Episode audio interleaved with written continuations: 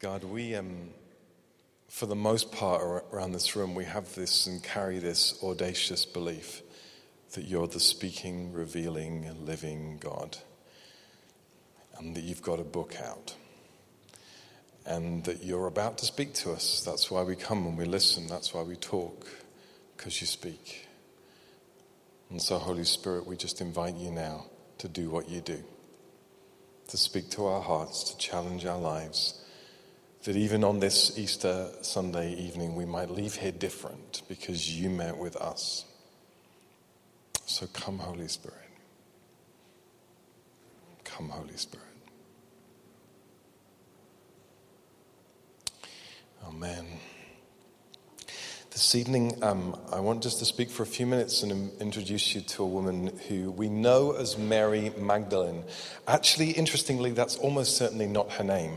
We've just traditionally called her Mary Magdalene. Her Mary is a transliteration of the Aramaic, and she's almost certainly called Miriam.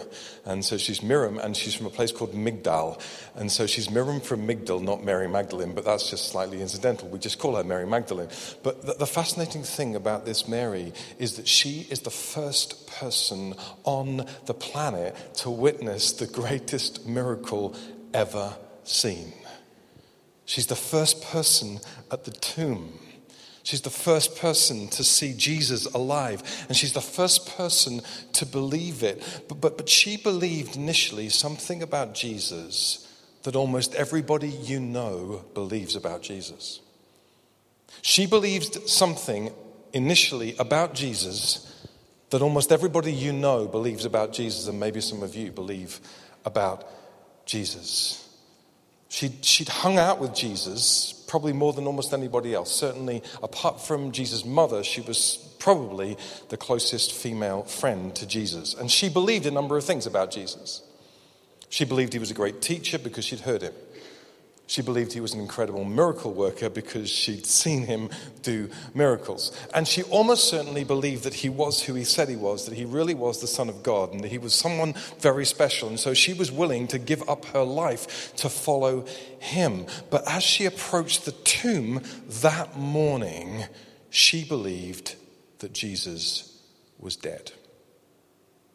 She believed what, what, what almost everyone else in, on this planet believes about Jesus she believed Jesus was dead.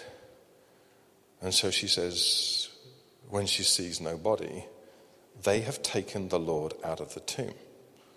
And we don't know where they put him. And you probably know the story, so we don't want to spend too much time here. But Roman execution, crucifixion, was horrific and degrading and because you were considered to be a criminal, there was no burial. And so you'd be taken off of the cross and then you'd just be thrown away into the council dump. No, no nice tomb for you. And so the story tells us that Joseph of Arimathea and Nicodemus, two very rich and, and highly um, thought of political leaders, came to Pilate. They probably bribed Pilate. Pilate, the Roman leader, and they said, We want the body of Jesus. I don't know whether they were, they were totally convinced themselves about Jesus, but we want the body of Jesus. And they took hold of the body of Jesus and they embalmed it and they wrapped it and they buried it and they rolled a stone over the entrance and then they guarded the body because Jesus was hot property. And you couldn't be exactly sure what was going to happen if you didn't guard the tomb. And, and you didn't want anything untoward to happen. And so they guarded the tomb. And here's the thing here's the thing, here's the thing. Nobody on that Sunday morning we were standing outside the tomb counting down from 10. Nobody. Nobody was going 10, 9, 8, 7. When's it going to happen?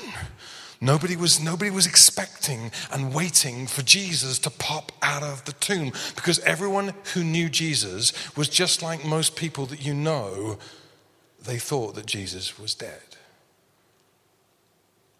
Because I know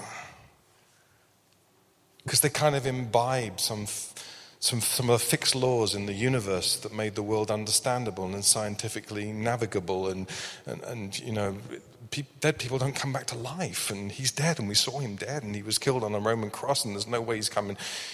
He's coming back. So Mary, seeing no body, says, Someone has stolen the body. And Peter, you'd have thought that Peter, Jesus' best mate, would be better. But Peter runs to the tomb. Read this part. So Peter runs to the tomb and sees the stone and the grave clothes. And, and, he, and, he, and instead of getting all excited and starting a praise con- concert or something like that, he, he just he walks away, wondering to himself what had happened. I mean, the passage of scripture we read said he believed. I think he just believed what Mary had said that there was no body. Because I think he was a typical male. He went to check up that she wasn't just being hysterical. I mean, you know, just gonna go. He just won. Nobody thought this was to happen. There was no kind of resurrection camp outside the tomb with streamers and a banner and, and a worship band with Tim Hughes' greatest day in history when Jesus came out of the, the tomb. None of, none of that because all of Jesus' guys thought it was over. I think. Don't you find that fascinating? You find it fascinating that that's what we read in the Gospels. Doesn't that kind of help you believe that maybe they're true? Because I tell you why. Because if I was writing the Gospels and I was writing myself into the Gospels, I would have said, nobody else thought, by the way, that Jesus was going to be alive, but I was there. I always knew. I was hanging out, waiting for the moment. Peter, he was not sure. Mary didn't believe, but I was there. But these guys, they said, we doubted. We didn't know. We weren't sure. We were fearful. And these frightened and doubting and non expectant men and women, accountants and terrorists and fishermen and scholars, they met him. And the interesting thing is, they didn't run around giving some clever apologetic saying, Well, where do you think the body was? Because the re- religious authorities didn't steal the body, and the Roman rulers didn't steal the body, and we didn't steal the body, otherwise we produced the body. And, and it, they just said, We met him. We've met him. He's alive. It changes everything. I've met him. That's why these testimonies are so important. I've met him. It changed my life. It means everything. And so Peter met him, and John met him, and James, Jesus' brother, met him. Do you know what it's going to take to convince your brother that you're the Son of God? Just met him. And then two guys on the road to Emmaus who wasn't expecting to meet him met him. And then 500 people at one time met him. And they, they knew they'd met him. And it was, so, it was so obvious that they'd met him that they began to give their lives for him and to, to, to, to sell out their, their stuff for him and to say, this is the thing to live your life for. And this spread. But it's deeply personal. Listen, I, don't follow Jesus today primarily because I've had all my questions answered, because I haven't. Still got questions. I don't follow Jesus because I did an alpha course and it was brilliant, although it is. I don't follow Jesus today because it's the best way to live your life, although I think it is the best way to live your life. I follow Jesus because I've met him and I know that he's alive and he's real and he changes stuff in me and all around me. And here's the thing I stand in a long, long, long, long line of witnesses who say the same thing millions and millions and millions of them, if he wasn't alive, we wouldn't be here today doing this. We probably would never have heard of Jesus. We'd never be telling the story, and you can meet him today. You can meet him. But, but that's not what I want to talk about. I want to ask the question what does it mean? Literally, in the words of my youngest daughter, literally, what does it, what does it, what does it mean? And there are a number of things that it means, just very quickly. It means that the integrity of this God is suddenly unquestionable. I mean, this God that you might doubt his integrity, suddenly the integrity of God is unquestionable because he said he would rise from the dead and he did rise from the dead. He said the most audacious thing that three days later he was going to rise from the dead and suddenly he's, he's alive now today. So could it be possible that every other ridiculous and audacious claim that he made could also be true? That you don't need to be anxious although you feel anxious. That you can know life and forgiveness and healing and transformation, that you can have hope and a future, and you can have life that starts now and goes on forever, that there is this thing called the kingdom of God where everything that God wants happens, and, and you can experience that not just in all eternity, you can experience that now. Is it, is it possible that that could also be true? Yeah, because He's alive. What does it mean? It means the power of this God is undeniable. If he can do this, if he can do the biggie, if he can smash death, if he can get through the curtain, if he can, if he can do this, then he can do anything, can't he? Then suddenly there is nothing he can't handle. Could I not trust him for my life, my finances, my future, my career, my relationships? But here's, here's where I want to land it tonight. What, what does this mean? It means when you look at the story of Mary that his character, God's character, is now very clear. Who this risen God is becomes very, very clear. And I want to mention just a few, we could spend a whole week talking about this, but I just want to mention just a few things. Here's the first thing. The first thing about his character is he's incredibly inclusive. He loves unlikely people. He loves unlikely people, which is great because you're unlikely and so am I.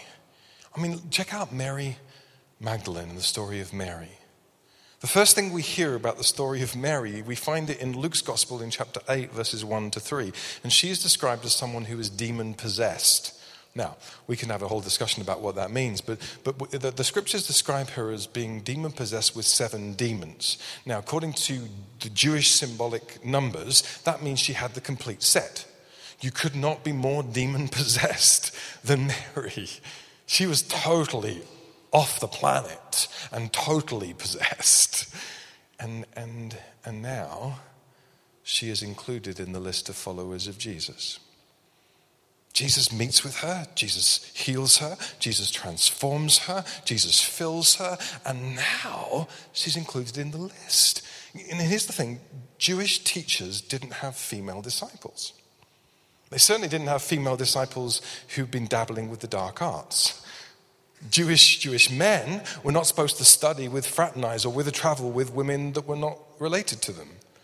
And suddenly we have this woman, this Mary of Migdal, this Miriam, who is traveling with Jesus and going to the Passover with, with Jesus. And, and, and more than that, it was the women, not the 12, who were the last at the cross, the first at the empty tomb, the first to see Jesus, the first to proclaim he is risen.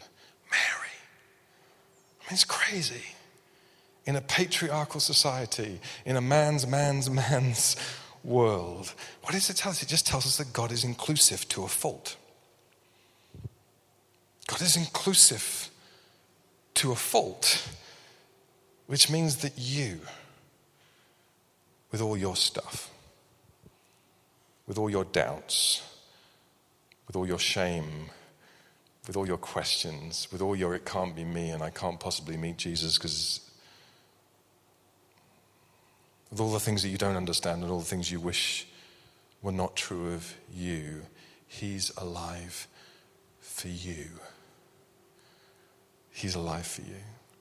Second thing I want you to notice about the character of this God is He's the God who mends people.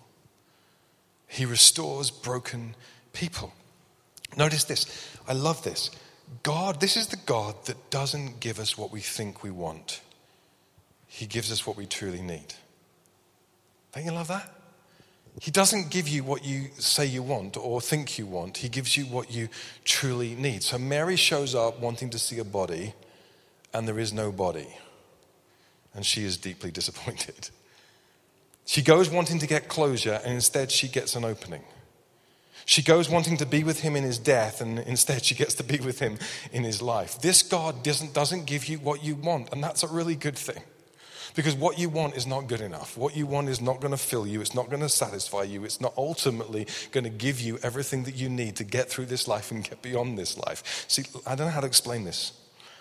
I, I, I guess, I guess I, I, I came into this world having wants. I, I want to be popular. Probably too much. I want to have resources and money. I want to have nice things. I want to be fed. I want to I, I, want health and happiness and relationships and success and I want to do something that is meaningful. And I think God says all those things are good, but they're not actually what you need.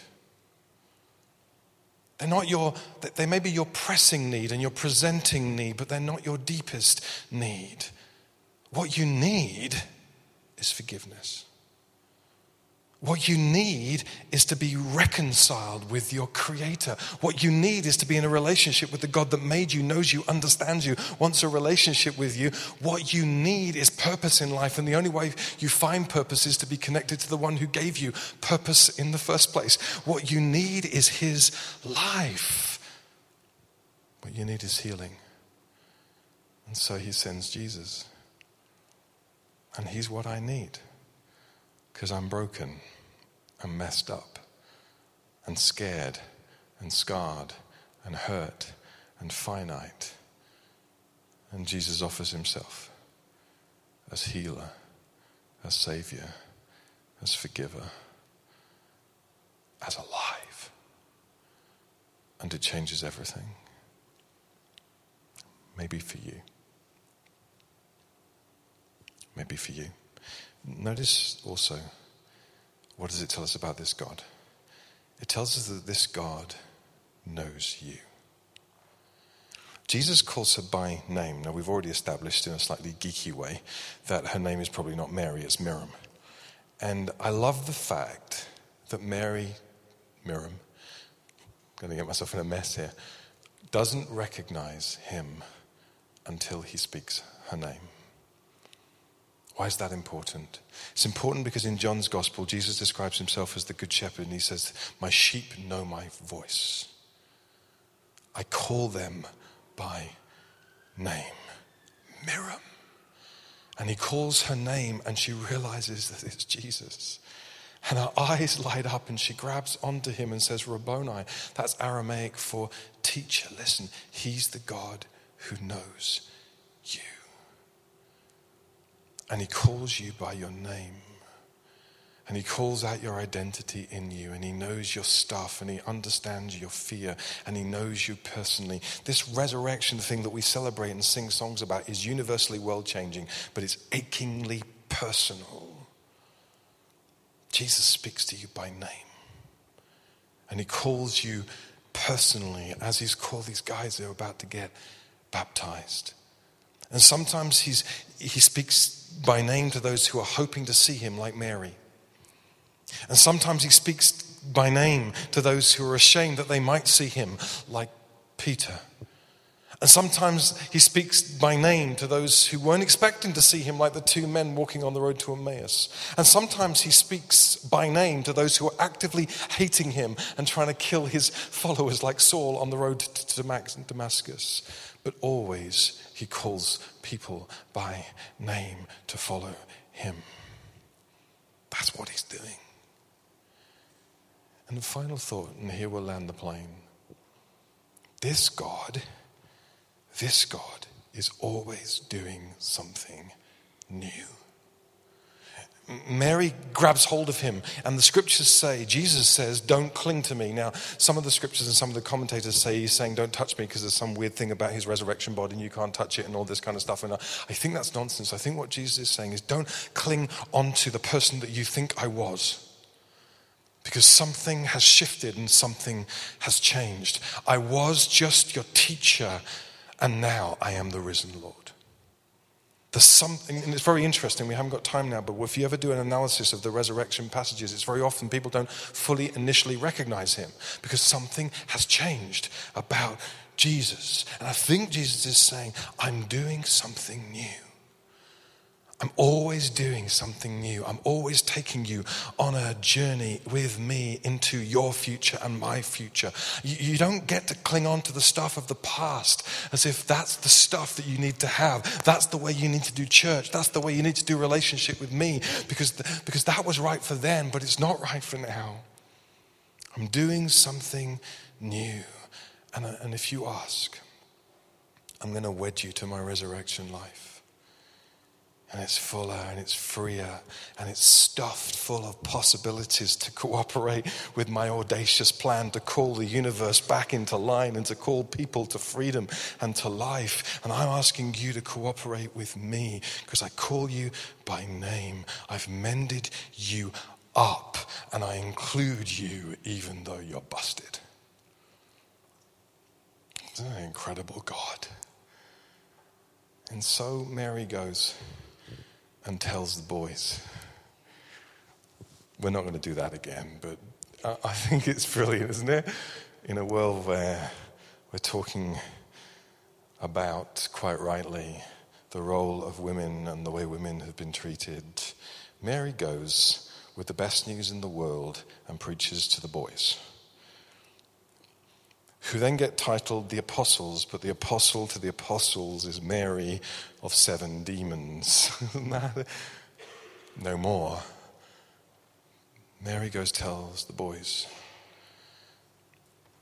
listen, not because she can, because she's included, or because it's her right to do so, because God includes everybody, but just because he's alive just, just because it's the most important news on the planet. It changes everything, and now people can become whole, and now life can make sense, and now people can be included in this thing, and now God is doing something new, and now, and now, and becomes the obsession of her life because this news is life, and peace, and joy, and hope, and healing. How did we make it anything else?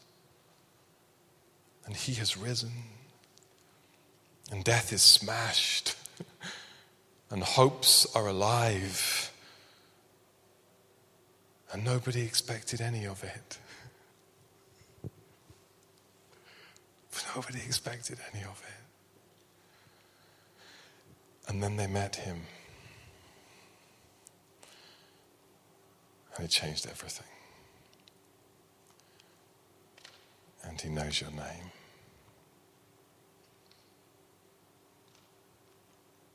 And He knows your name. And He loves you. Despite your stuff, because of your stuff, in your stuff.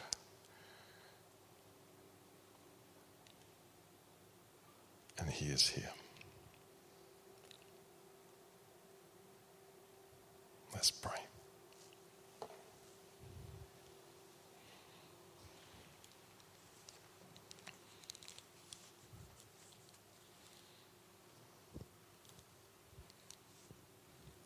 And He is here. He's here with healing. He's here incredibly with the same power that got him out of the tomb.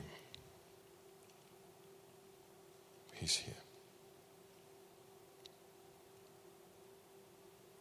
He's here with hope. And he's here whispering names and inviting you to come. And so here's the moment. If you have come here, or even in the preaching of the word or in the singing of the songs, you're saying, ah, Do you know, I want to know the risen Jesus. I don't know his power. I don't know his healing. I don't know his love for me. And I want to. Then, just in the quietness, why don't you raise your hand? And I would love to pray for you and lead you in a prayer that enables you to meet him. Let's just do that. If you know you'd love to know him.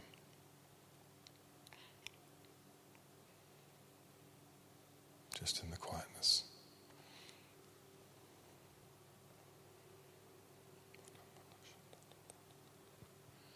Thank you, God. Thank you. Bless you. Thank you. Thank you. Okay, let me let me lead you in a prayer. Why don't you say this quietly in your heart? Jesus, I want to know you. I believe that you're alive, and I want you to fill my life with your life. You already know my stuff, so would you come in, forgive me, and heal me right now? Heal me. And pour your life through me so that it makes a radical difference from now on and into all eternity. Jesus, would you come in to be my friend and my leader and my Savior? I mean this and I ask this in your name.